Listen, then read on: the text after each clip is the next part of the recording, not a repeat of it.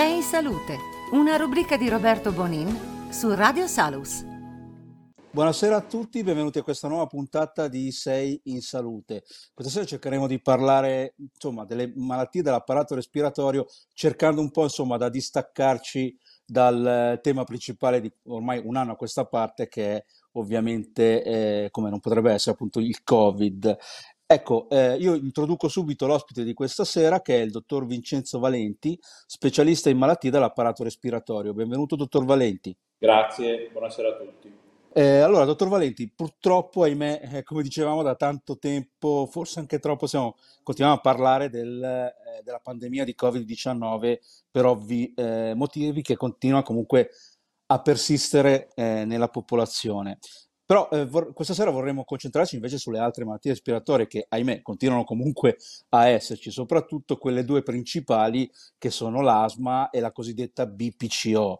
Ecco, eh, qual è la loro diffusione tra la popolazione italiana?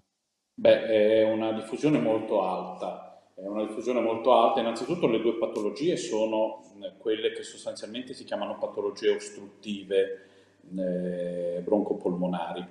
È una diffusione molto alta perché eh, consideriamo, oggi si considera, secondo l'Organizzazione Mondiale della Sanità, che una patologia come la broncopneumopatia cronica ostruttiva la cronico di PCO vuol dire esattamente questo, eh, è eh, la quinta causa di morte nel mondo, quindi una patologia molto importante, molto severa e che colpisce una certa quantità di persone.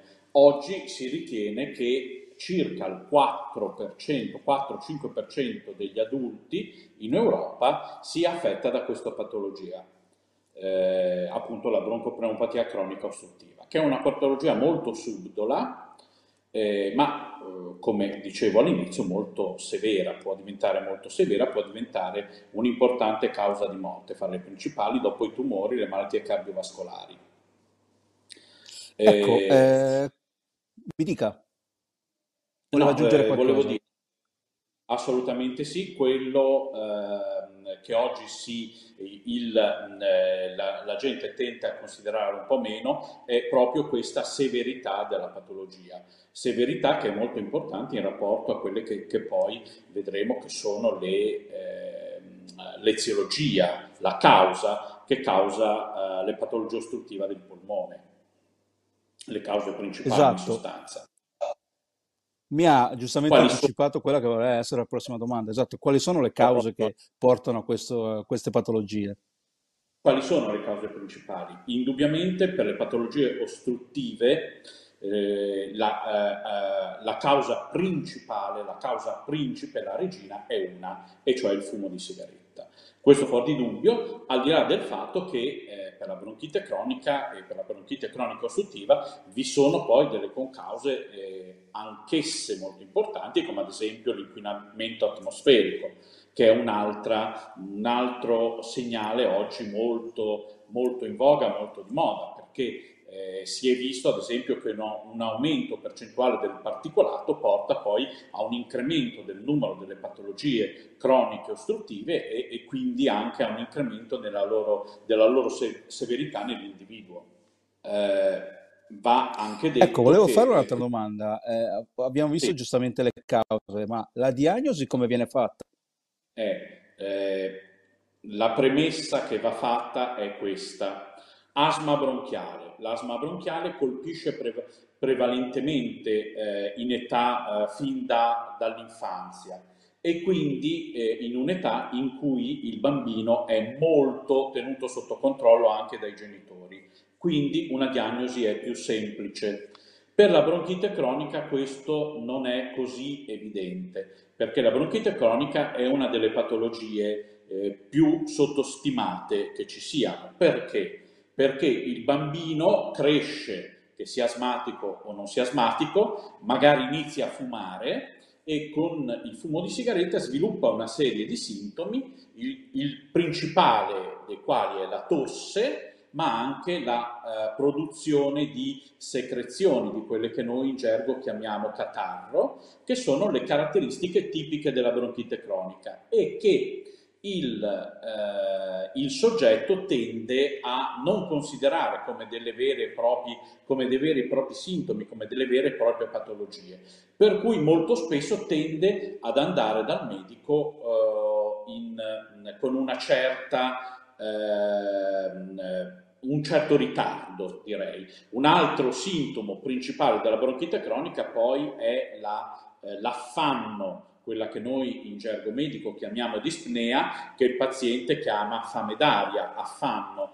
Anche questo si instaura molto lentamente, quindi quando il soggetto si rende conto che gli manca il fiato, eh, molto spesso i meccanismi distruttivi che sono caratteristici della bronchite cronica e dell'infisema sono già in essere, sono già partiti. Ovviamente, eh, parlando poi eh, quella che diagnosi strumentale, il decorso qual è nel tempo? Allora, noi abbiamo fatto innanzitutto una premessa. La premessa è questa, malattia sottostimata perché sintomi molto comuni e sempre collegati al, al fumo. La diagnosi, per, la diagnosi, in realtà è molto semplice della bronchite cronica perché basta, eh, in presenza di questi sintomi, tosse e secrezioni, un esame molto semplice che si chiama spirometria che andrebbe sempre fatto in presenza di questi sintomi e in presenza di un soggetto fumatore. Quindi anche questo va tenuto presente. Da una parte eh, difficoltà diagnostica perché il paziente spesso quando ha questi sintomi non va dal medico, dall'altra dal punto di vista medico abbastanza semplice fare una diagnosi, basta un esame del respiro, quella, eh, quella che noi chiamiamo spirometria. La spirometria ovviamente è, è, è, uno dei tanti strumenti, giustamente come diceva lei, quello principale. Eh, volentieri però le persone, soprattutto chi soffre d'asma, chi soffre di BPCO, pensano e credono di non, eh, di non, riuscire a fare una vita normale. È possibile eh, fare una vita normale nel lungo corso della loro vita, della loro malattia? Sì, allora, eh, differenziamo le due patologie questo caso. Eh, asma bronchiale. L'asma bronchiale è una patologia che si tiene sotto controllo per tutta uh, la vita del paziente, si cura e si tiene sotto controllo senza grossi problemi e si può fare in modo che il paziente non abbia sintomi.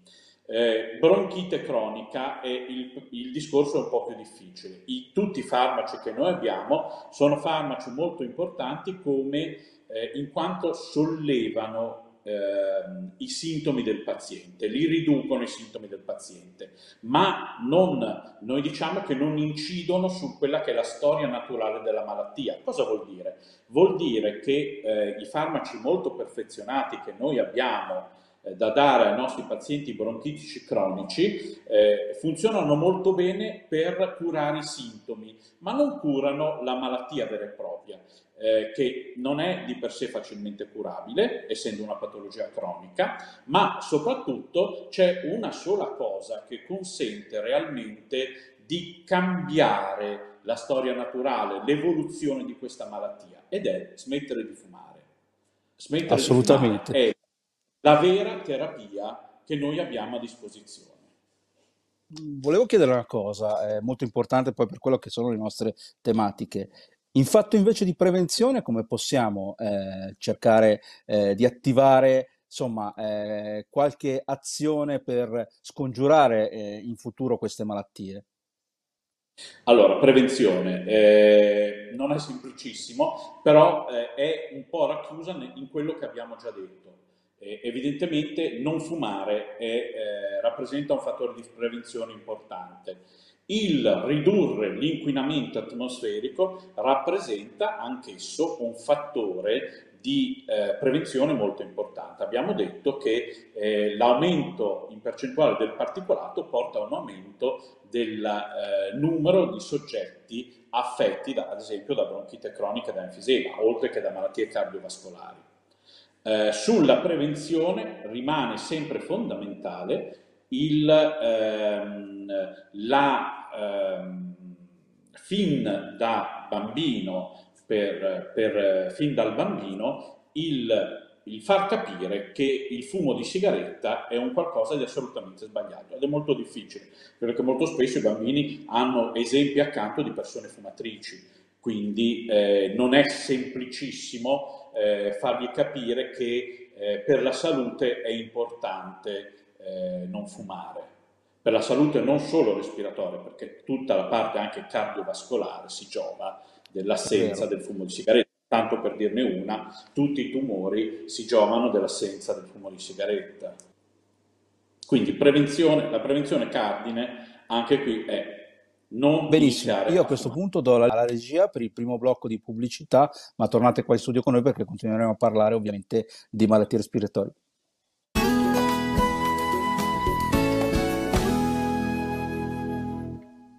Bentornati con noi con Sei in Salute, questa sera stiamo parlando delle malattie respiratorie col eh, dottor eh, Valenti.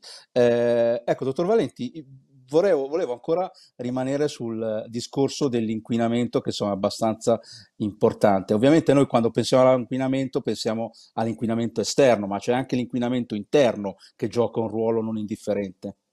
C'è senz'altro anche un inquinamento interno. Oggi, fra l'altro, molte aziende stanno eh, producendo apparecchi proprio per eh, bonificare, pulire l'aria interna. E, e questo è evidentemente testimonianza del fatto che sia un problema molto sentito questo dell'inquinamento interno alle abitazioni, molto sentito soprattutto dal, pers- dal, personale medico e dalle aziende, meno dal cittadino che ovviamente non, non sempre si rende conto che c'è anche una qualità dell'aria interna al, al, all'abitazione, al luogo di lavoro, eccetera, e non solo una, una mm, qualità esterna, il classico inquinamento esterno ambientale dato dalle industrie, dalle, dagli scarichi delle automobili, dal riscaldamento, eccetera. Ecco, benissimo. Eh, io invece adesso vorrei passare a un altro eh, argomento. Insomma, eh, mi rendo conto che per esaurire il discorso dell'asma nel BPCO bisognerebbe fare una, eh, 10 trasmissioni intere. Una domanda però rimane assolutamente importante. Esiste familiarità o addirittura ereditarietà nelle malattie respiratorie? E in questo caso proprio allora, asma e BPCO? Bisogna distinguere anche qui. Eh, l'asma molto spesso nasce in un soggetto allergico, è parte dell'allergia eh, di un soggetto. L'allergia è ereditaria e trasmissibile ereditariamente, quindi dal punto di vista dell'asma la risposta dovrebbe essere sì, senza dubbio. Eh, sulla bronchite cronica invece abbiamo detto che eh, al di là di una predisposizione che alcuni soggetti possono avere e altri no, ad ammalarsi di bronchite cronica e di enfisema, non c'è un'ereditarietà perché il fattore principale eziologico, abbiamo detto, è il fumo di sigaretta. Un'altra domanda, eh, potrebbe essere, sembrare banale, anche magari forse un po', eh, mi perdoni, stupida, ma eh, molte persone se lo chiedono. Eh, spes- spesso e volentieri può essere l'anticamera poi di una patologia di tipo neoplastico? Eh, eh, sì, soprattutto perché abbiamo detto fumo di sigaretta, malattie respiratorie, malattie cardiovascolari e tumori. Quindi senza dubbio il fumo di sigaretta è un'eziologia sia per la bronchite cronica enfisema che per, eh, che per i tumori. Quindi molti eh, soggetti che poi si ammalano di tumore al polmone, ma non solo, sono bronchitici cronici. Ecco, io a questo punto volevo passare invece a un altro grande capitolo che insomma ci sta abbastanza a cuore, che è l'influenza.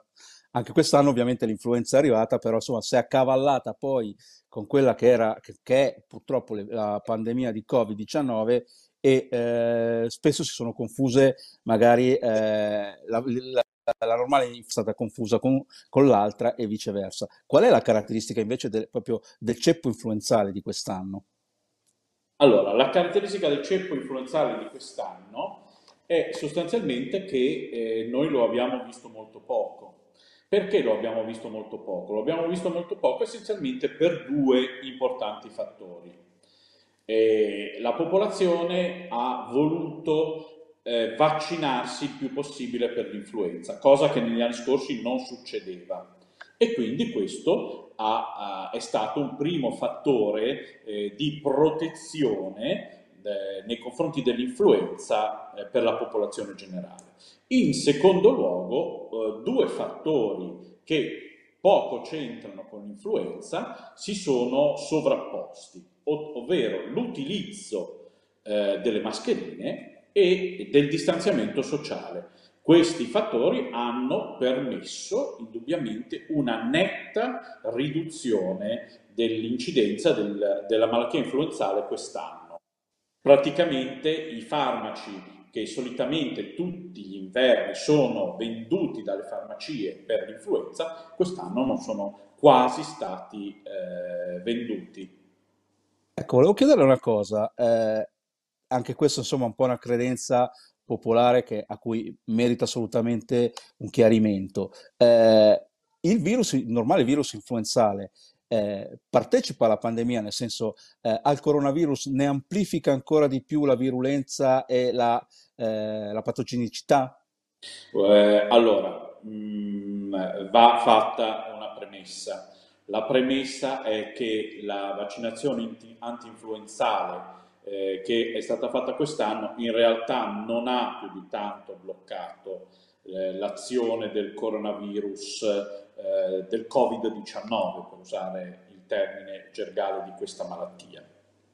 Questo, questo, in primo luogo. In secondo luogo, il Covid-19 è già tanto eh, letale di per sé che è difficile pensare che gli altri virus influenzali, eh, gli, i normali coronavirus, eh, che normalmente tutti gli anni sono responsabili delle nostre influenze che sono poi sostanzialmente debellati con la vaccinazione, è difficile pensare che abbia causato un peggioramento di una malattia che abbiamo avuto in maniera eh, così importante, abbiamo tuttora in maniera così importante e così letale.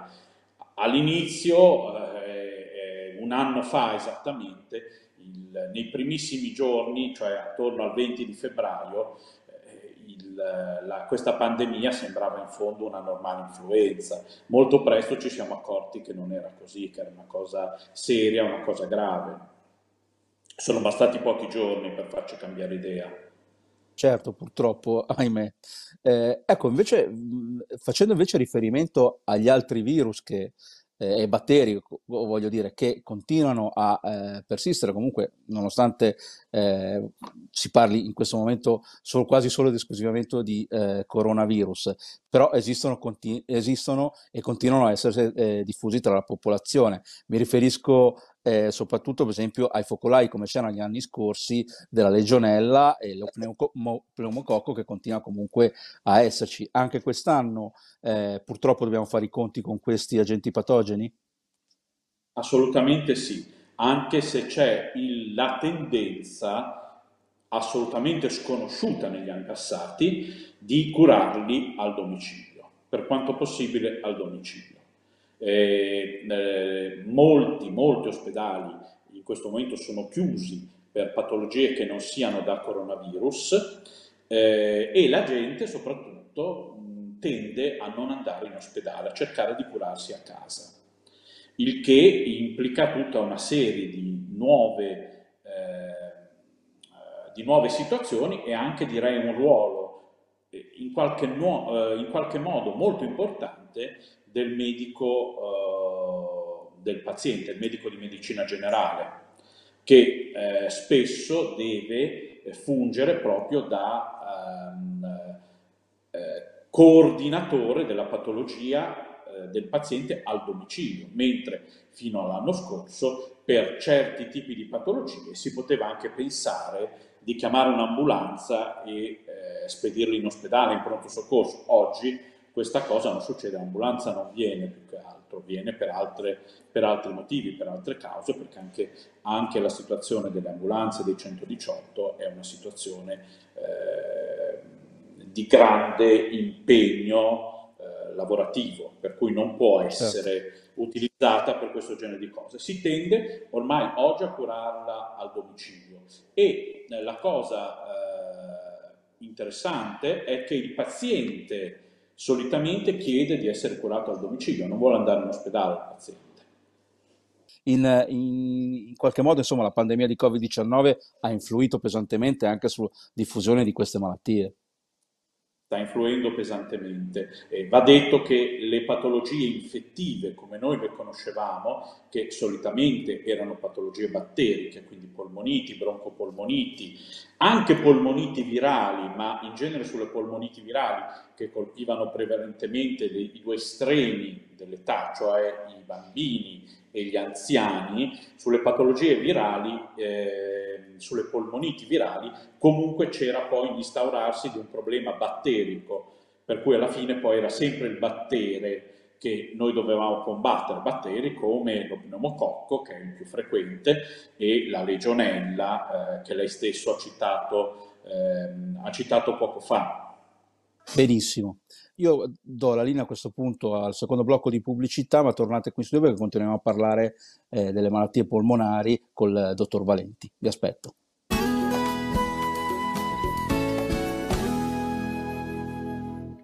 Bentornati qui eh, con Sei in Salute, questa sera stiamo parlando di malattie polmonari e lo stiamo facendo col dottor Valenti che è in collegamento con noi. Dottor Valenti, abbiamo fatto una panoramica un po' su quelle che sono le principali patologie eh, della, a carico dell'apparato respiratorio, però ovviamente non possiamo non parlare a questo punto di Covid-19, purtroppo, ahimè. Eh, ecco, la cosa che mi premeva chiederle, ormai insomma ne abbiamo sentite anche di, un po' in tutte le salse, però eh, la cosa che non, forse non è chiara nelle, eh, eh, nella gente è le possibili conseguenze che si ha, cioè una volta fatta e eh, riscontrata insomma il Covid-19 e superata eh, magari una polmonite di tipo bilaterale, quali possono essere le conseguenze nel tempo che poi una persona si porta dietro a questo punto per tutta la vita? La stragrande maggioranza delle persone che è positiva al Covid non sviluppa poi in realtà una patologia tale da dargli dei sintomi e, e eventualmente con il peggioramento di questi sintomi a causarne il ricovero in ospedale. C'è però una percentuale di persone in cui questi sintomi sono presenti. Quali sono questi sintomi? Innanzitutto va detto assolutamente spesso improvvisi, è eh, la mancanza di fiato, l'insufficienza respiratoria, che è eh, la conseguenza in pratica della polmonite, eh, della cosiddetta polmonite interstiziale bilaterale che si sviluppa in alcuni tipi di pazienti e che è il fattore veramente pericoloso di questa patologia insieme alla parte eh, cardiovascolare, eh, fattore pericoloso che determina, ne, necessita immediatamente del trasporto in ospedale, della somministrazione di ossigeno e spesso della ventilazione. Che cos'è la ventilazione? La ventilazione è un sistema attraverso il quale noi eh, forniamo ossigeno al paziente. Eh, ci sono due tipi di ventilazione, una cosiddetta internistica eh, con la, ventil- la, ventilazione non invasiva che eh, utilizza delle maschere o dei caschi e, e invece eh, c'è l'altra ventilazione, quella che è un passo diciamo successivo, la ventilazione invasiva che è l'intubazione e il collegamento del paziente a un ventilatore meccanico vero e proprio che attraverso il tubo orotracheale consente al paziente di respirare. Queste ventilazioni hanno uno scopo molto importante perché consentono di allargare i, eh, la parte profonda del polmone, i cosiddetti alveoli, eh, che sono eh, durante queste infezioni eh, chiusi sostanzialmente dalla qua- grande quantità di eh, eh, materiale infiammatorio presente all'interno de- del polmone. Quindi con questa ventilazione eh, questi eh, alveoli vengono dilatati e allargati. Ora, cosa succede? È evidente che chi eh, ha una polmonite interstiziale bilaterale e eh, spesso quindi finisce poi in, in, un reparto di medicina o in rianimazione, eh, può avere delle conseguenze successive anche alla guarigione che vanno tenute sotto controllo con degli esami accurati nel tempo. Queste conseguenze possono essere dovute al fatto che le lesioni acute della polmonite interstiziale tendono a cronicizzare e a, soprattutto a trasformarsi in fibrosi eh, polmonare, cioè a rendere difficile la funzione proprio di mantice di spugna che è caratteristica del polmone. Per questo motivo eh, queste possono essere conseguenze secondarie alla patologia e vanno tenute sotto controllo soprattutto in quei pazienti che eh, appunto sono stati ricoverati e sono stati so- sottoposti a somministrazione di ossigeno e ventilazione. Come vanno eh, tenute sotto controllo? Da questo punto di vista eh, diciamo che Ehm, l'esame più importante, l'esame principale è la TAC, oltre che l'ecografia ecco, polmonare. Ma eh, un'altra domanda che eh, vorrei, eh, vorrei, farla è queste persone poi ovviamente con queste reci- cioè, recidive, oddio, con questa eh, situazione polmonare sicuramente eh, compromessa, eh, hanno poi problemi nella vita, nel senso che sono predisposti ad altre malattie eh, o eh, possono, in questa situazione può favorire l'insorgere di ulteriori eh, problematiche poi nel tempo. È, è possibile che questo eh, ci porti proprio in questa direzione, cioè nella direzione di favorire eventuali eh, altre patologie o soprattutto di rendere più difficoltosa la respirazione nel futuro del paziente. Io uso il condizionale perché noi in realtà eh, conosciamo certo. questa patologia da un anno e quindi non sappiamo esattamente quello che potrebbe succedere eh, dieci anni dopo essere stati colpiti dalla polmonite interstiziale bilaterale, 5-10 anni dopo in sostanza. È una certo. cosa che ancora dobbiamo sviluppare ed è una caratteristica di questa malattia. Questa malattia ci ha reso profondamente deboli, profondamente eh, incapaci a gestire un qualcosa per noi sconosciuto, totalmente sconosciuto. Eh, e eh, ci si è reso conto che eh, il, le nostre conoscenze, non solo il genere umano, ma le nostre conoscenze sono spesso fragili di fronte a episodi di questo genere. Eh, mi viene da chiedere una curiosità. Eh, mi rendo conto che la, la, domanda potrebbe essere un po', eh, non dico cattivella, ma insomma potrebbe trarre in inganno. Lei prima giustamente eh, parlava eh, degli altri coronavirus, quindi i coronavirus, bene o male, erano tra virgolette conosciuti. Questo, questo invece è totalmente diverso da quelli che abbiamo conosciuto fino adesso. C'è una grossissima differenza, grossissima differenza che non, so, non è solo del SARS-CoV-2, perché si chiama SARS-CoV-2 perché prima c'è stato il SARS-CoV-1 SARS-CoV-1 nel 2002 è stata la polmonite atipica cinese, che si è sviluppata prevalentemente in Cina e in Canada. Eh, ci sono altre patologie, da questo punto di vista molto simili, come l'HIV, altra patologia per la quale il vaccino non è stato trovato, fra l'altro, e anche l'Ebola. Eh, qual è la caratteristica comune di queste patologie virali rispetto alla normale influenza da coronavirus è il fatto che la derivazione di questi virus è una derivazione animale, non sono virus facenti parte del normale corredo eh, dell'essere umano, ma derivano da animali. Si scoprì per la SARS-CoV-1 che l'animale eh, che la trasmise all'uomo fu lo zibello, che è una sorta di mammifero di cui i cinesi vanno molto ghiotti. Per l'HIV eh, si scoprì essere stato lo scimpanzé africano.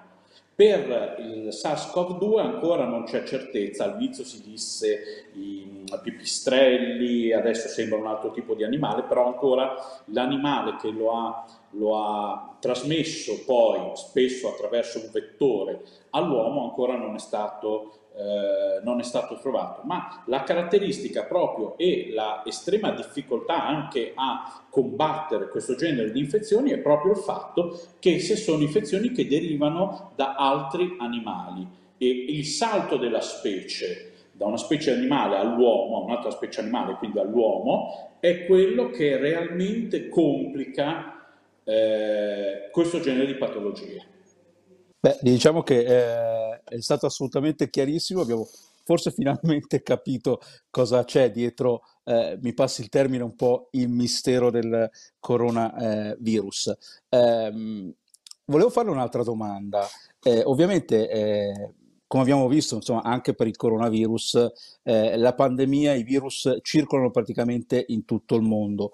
Eh, Abbiamo per esempio negli anni scorsi, anche recentemente, abbiamo sentito anche di eh, virus mezzi sconosciuti, mi riferisco allo Zika piuttosto che altre, altre forme patogene che mai avevamo sco- eh, conosciuto fino, fino, a qualche tempo fa. Eh, esiste veramente il rischio eh, che eh, patogeni assolutamente a noi sconosciuti nel mondo occidentale possano arrivare e eh, insomma, mietere le loro vittime anche sui nostri territori? Io temo assolutamente di sì e temo che le prossime pandemie che tutta anche l'Organizzazione Mondiale della Sanità ha detto che si verificheranno negli anni a venire saranno tutte caratterizzate dal salto della specie, cioè eh, virus non facenti parte del nostro corredo cromosomico. E questa è la cosa realmente eh, realmente pericolosa per noi. Sono virus non facenti parte del nostro, eh, delle nostre difese, del nostro corredo immunitario. Noi non abbiamo delle difese per questi virus. Ce le dobbiamo fare nel tempo. Il problema è che a farle nel tempo eh, succede quello che sta succedendo adesso con, il, con, il, con questa pandemia. Certo, assolutamente. L'ultimissima domanda riguardo alla, eh, all'inquinamento. Eh, si è letto mh, anche durante quest'anno, per esempio, che eh, il, lo stesso coronavirus rimaneva eh, in sospensione eh, nel particolato atmosferico. Eh, mh, c'è il rischio quindi che eh, altre specie patogene siano, eh, fac- abbiano lo stesso comportamento. Si è sentito per esempio ad- addirittura che era stato trovato anche nelle, eh, a Parigi, se non mi ricordo be- bene, eh, anche nelle acque reflue eh, a livello eh, insomma del, della raccolta idrica le- della città.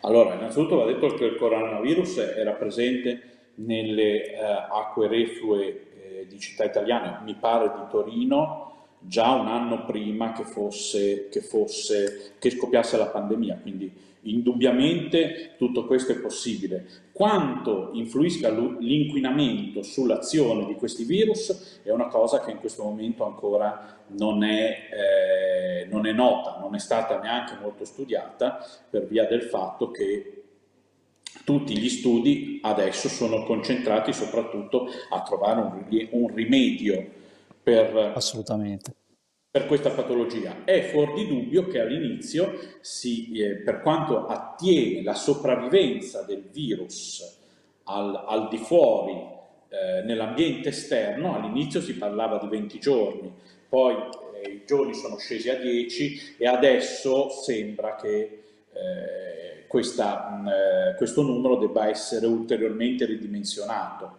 Però mh, dati certi in questo momento non ne abbiamo. Certo, assolutamente. Le faccio l'ultimissima domanda, eh, cosa molto importante per la nostra trasmissione. Possiamo dare dei consigli pratici alle persone che stanno a casa riguardo la prevenzione sulle malattie respiratorie? Sì, la, eh, ne abbiamo già accennato. Eh, è essenzialmente importantissimo non fumare. Eh, non abbiamo invece detto, lo diciamo ora, che esistono due tipi di fumo, il fumo attivo e il fumo passivo. Anche il fumo passivo è un fumo, è un fumo pericoloso, è un fumo che va evitato. Eh, dal punto di vista eh, proprio patologico è una cosa estremamente eh, pericolosa. E, teniamo anche presente che chi fuma induce in una parte della popolazione, che sono eh, sostanzialmente i bambini, induce la, eh, la difficoltà a educarli a non fumare. Quando uno ha un genitore o due genitori in casa che fumano, eh, è difficile che capisca perché non debba fumare lui stesso. Quindi Perfettamente d'accordo con lei. È senz'altro una cosa che va, eh, è il fattore eh, principale, è il fattore principale su cui noi dobbiamo, eh, dobbiamo concentrarci quando sarà finita questa pandemia. Assolutamente d'accordo con lei. Benissimo, io, eh, dottor Valenti, la ringrazio per essere stato con noi e per Grazie averci anche, anche chiarito molte cose riguardo al coronavirus che ancora, insomma, avevamo un po' dei dubbi. Eh, io ringrazio quindi dottor Vincenzo Valenti, specialista in malattie dell'apparato respiratorio. E come sempre eh, ringrazio la regia, ringrazio RBM Group, vi ricordo di andare a vedere i nostri siti web tecnomedicina.it e informativo.it e eh, come sempre vi do appuntamento la settimana prossima alla nuova puntata di Sei Salute e come sempre non mi resta che augurare a tutti buona salute.